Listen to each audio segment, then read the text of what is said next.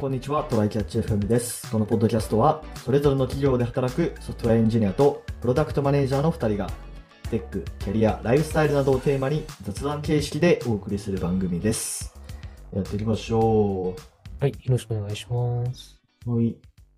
あのー、あれ、コスタ今 Mac 使っているそうだね。割と仕事とか Mac だね。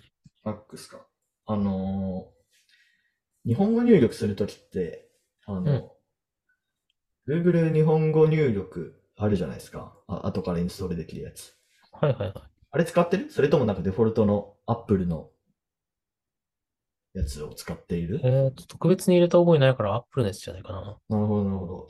なんかさ、うん。 Chrome とかで、なんか入力するときに固まることとかってない固まる、固まることは、どうも単純ないに最近もう、なんか、2年以上か使ってるからとか、めっちゃいろいろ開いてるからで、重いなって思うことはあるけど、あ、そうなんですそね。ういう、なんか変換の関係が重いことはないな。いや、なんか、僕前々からなんかこう、スプレッドシート入力するときとか、GitHub のイシューの、とか、プルリクの、なんか文字書くときとか、なんかやたら固まるなと思って、うん。これなんでかなって思って、いろいろググって解決策とか探してたんだけど、うん。なんかその、やっぱり Apple のその日本語入力のやつと、Chrome の相性が悪いみたいなことを言ってる記事がちょいちょいあって、ほーん。で、Google 日本語入力にすると、あの、治りますよみたいなことをま言あ、ってる。 Google の方にするといいのね。そうそうそうそうーん。う。まあまあ、それはまあ、なんとなくわかるじゃん。Google×Google だからあ、。そうね。うん。で、それでまあ、インストールしてやってみたんすよ。うん。そしたら、まあ確かにね、治るんすよね。うん。うん。で、これ治るはいいんだけど、なんかね、Google 日本語入力の変換精度結構 Apple と比べると悪くて、えうん、まあ致命的ってほどじゃないんだけど、なんかあんまなんか、ちょっと例を出すのは難しいんだけど、なんか例えば、何々させていただくとかってこう、まあ打つじゃないですか。ビジネスー。うん。文章を打つじゃないですか。うんその、いただくとかが結構漢字変換ですぐ出てきちゃったりとか、なんかアップルの頃はそんななかったんだけど、なるほどね。うん、ああいうのってまあ、漢字でもまあいいっちゃいいけど、まあどっちかっていうと、ね、漢字で書かないパターンの方が多いじゃないですか。そうだね。それ2回目は治るとかないのいや、学習されない学習されない。 されないされないのは設定の問題になる。設定の問題なのかな。され学習できる設定さすがにあると思うけど。ああ、なるほどね。ちょっと今見てみようかな。えーっと、コンフィグ。まあ、逆になんか、Mac の方の話を調べてる間にうん。したけど、なんか、なんだろうな、変換方法がめちゃめちゃおかしくなることがちょいちょい起きるしああ、特になんそうか。あの、なんだ、日本語入力の段状態、ローマ字入力の状態で、あの、うん大文字のアルファベットは打てる。だけど、それの時になんか謎の候補が出て無理やりそれに入れ替えられちゃうみたいなことがちょいちょい起こるんだけど、ああ、それは、あの、ま毎回その辞書のリセットをすると、はいはいはいはあの、い学習内容のリセットをすると治るんで、あうの、ーん、なるほ持どってるね人。がいないといけないんじゃないかなと思います。うん僕はもう今までこの Mac を買ってから5回ぐらいやってる。なるほど、なるほど。なんでこれが、何をトリガーに起きるのか言わない分かってな い。確かに。なるほどね。いや、でもちょっとすぐには出てこないなそうだね。まあ、あとなんか、アップルとかだと、あの、絵文字って入力したら、うん、その絵文字がバーって、あの、選択できるんだけど、うん。 Google 日本語入力がなかったりするんだよね。ええー。うん。まあ、でも、絵文字だけで検索することなくないなんか顔の絵文字欲し欲しかったら顔とかやんないあ、やる俺普通に、あのー、絵文字でやっちゃってたな。あと、なるほどねなんか何の絵文字欲しいかとかあるじゃん。あの、はいはいはいはいはい。しえっと、スラックで thinking face 考えてる時の顔とかさ、うん。あの、僕、うーんって言ってる。うんって、あーなるほど。あ、でも確かに考えるってやったら、あのー、なんだ、顎に手当ててる。あ、そうだね。考あえれる。出てきたわ thinking face が元だから、そう考えるとかと出るかうな。ん、あーなるほどね。あーなんかこれは覚えてなかったわ、普通に。あとはあれだね。これは、あの、Chrome じゃなくて、あの、Slack 打つ時とかだけど、あうの、ん。スラックとかって結構予想してくれるから、てか、あの、なんだ、近い内容のワードを入れると、それはでい察してこれってやってくれる、あの、このうちのどれかってやってくれるから、うんうあん。あのコロン、ティアとか、あの、涙のティアとか言うあー、と、はいはいはい。泣いてる系のが全部出てくるから、そういうのがあるのなるで、ほどね割となんか絵文字って出そうとすることがあんまない、はいはいは気がいするはい。なんかなるほどね関連することを言ってる。まあ確かにスラックは俺普通にあの絵文字のアイアイコンっていうかボタンから押して探してやってるな。ああ、なるほど。うん。まあまあまあ。まあ、そんな、めっちゃ使いづらいってわけじゃないんだけど、ちょっとやっぱアップルと比べると劣るなっていう感じなんですよね。そうなんだね。はい。まあなんでちょっなんでそんと、なね。うなんでん。わかんないけど。まあでもちょっと、まず僕も Chrome 使ってるけどさ、普段から。まあうんうん。なんかそういうこと起き起きないから、何がちなんやろね。ちょっと一回、あ、でもあれから一回くらい OS アップデートしたかもしれないから、ちょっとまた戻してみようかな。ああ、そういうのは確かになりそう。まあ、あと Chrome のバージョンも上がったと思うし。むしろうん全部最新にしてしまえば。そうだね、そうだね。確かに、ちょっと戻してみよう。はい、ありがとうございます。じゃあ、本題の方ですが、うんなんかちょっとくらい前に Twitter でのハッシュタグでちょっと、あの、ワイワイしてたやつがあって、あの、クソフォームランキングっていうやつが、クソ、クソ入力フォーム選手権か。厳密には。はってい。いうやつがあって、あー、なんか、あるあるだなというか、こういうのあるよねと思ったんで、ちょっと話してみようかなっていう話なんですけど、えーっと、まあ、やっぱね、一番あるあるで腹立つのは、あれっすね。あの、住所入力するときの、あの、はいは何い、何丁目何番地を全角でやってくれっていうパターンね。ああ、あれね。これあるね。あうんれ何なんだろうね。何なんだろうね、マジで。半角、なんか昔そういう原因を知ったことがあった気がするんだけど、なんで半角だとダメなんだっけっていうのが。うんうんまいちうんうんいまいちよくわかんないし、で、なんかその、半角のハイフンとかだとわかりやすいんだけど、全角のハイフンって、なんか何個か種類があって、そうだね。うん。で、それで伸、ばしてるけど。なんかエラー、エラーを食らうことがあるんだよね。うん。うん。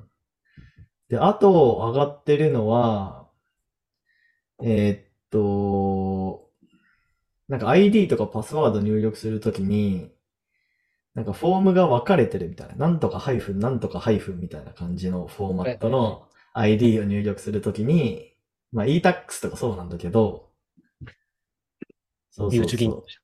ゆうちょ銀行とかもね、そうそうそう。ゆうちょ銀行だねこれ何マジでだるいくらいなん、なんでダメかっていうと、これ、ブラウザが記憶してくれないんだよね。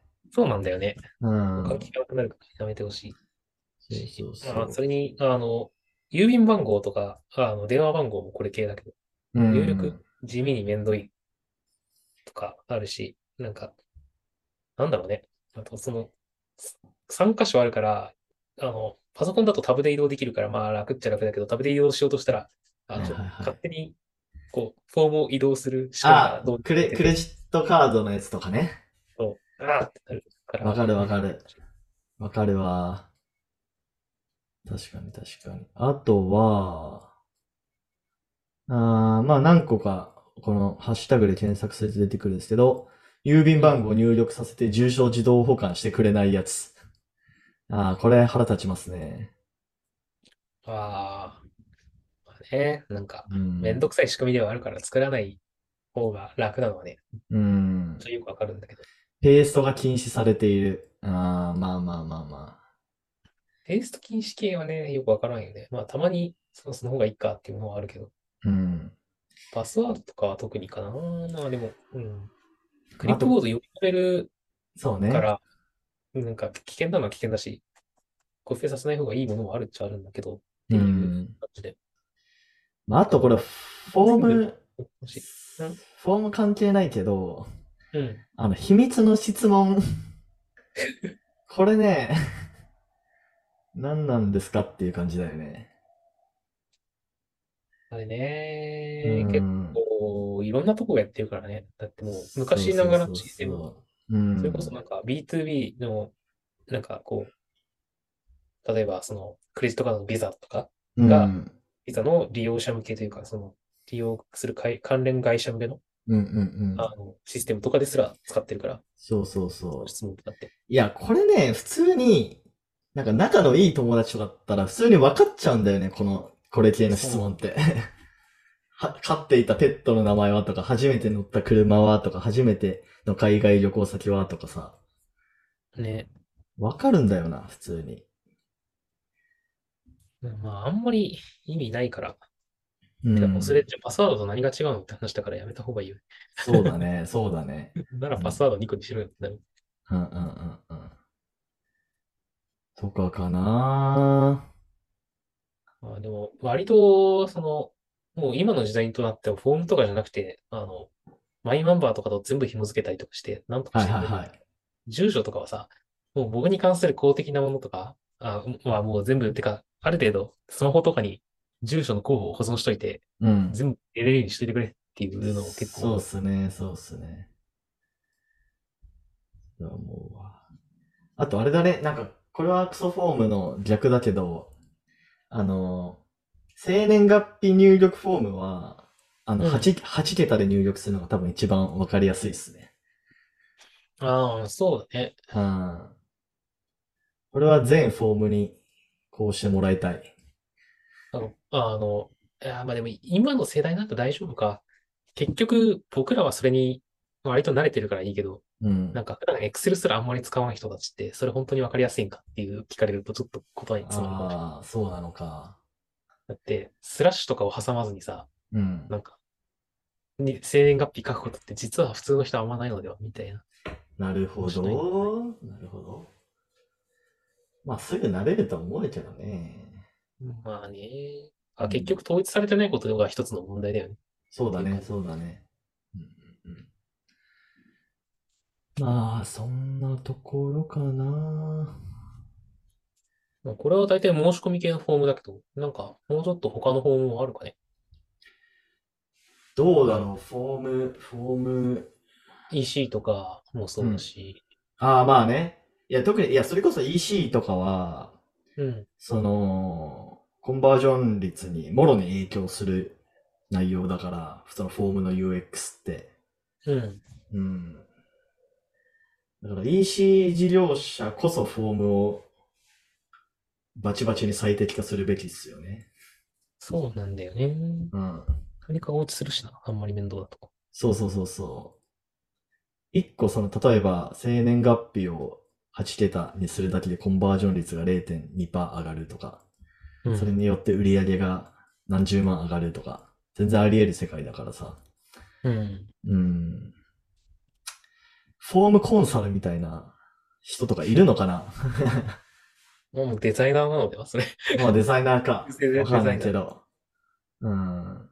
いや、でも、それこそさ、その、HTML をどう書くかみたいなところとかって、ああ、うんそれはまあエンジニアっぽいところではあったりする。まあでもそうだけど、結局やってほしいのってさ、そこが、あの、自動でタブ移動されますかとかさ、これは分割、はいはいはいはいどう分割されてますかっていうことであって、実現方法は何でもよくないっていうまあ感確じがかあにる。。確かに確かに。そうね。いや、やろうかな、フォームコンサいいじゃん。ル。結構なんだ、いめいよ明確はいに、明確にパ、こう、定量的にパフォーマンスを測れそうな気がするな。そうだね。うん。ちゃんと計測ができれば。そうそうそうそう。ですね。そうはいだな。そんな感じですかね。ほんで、うんか。まあ、ちょっと、皆さんの会社でも、クソフォーム、もし本番環境にデプロイしてたら、ちょっとそこを見直してみるといいかもしれないですと いう。そうですね。直すとインパクトがいい意味ででかいと思う。そうだね。はい。じゃあ終わりましょうか。はい。はい。えーではこんな感じで、週2回のペースで配信しているので、もし面白いと思っていただけたら、Twitter のフォロー、ポッドキャストのレビューなど、ぜひお願いします。では今回も聞いていただき、ありがとうございました。ありがとうございました。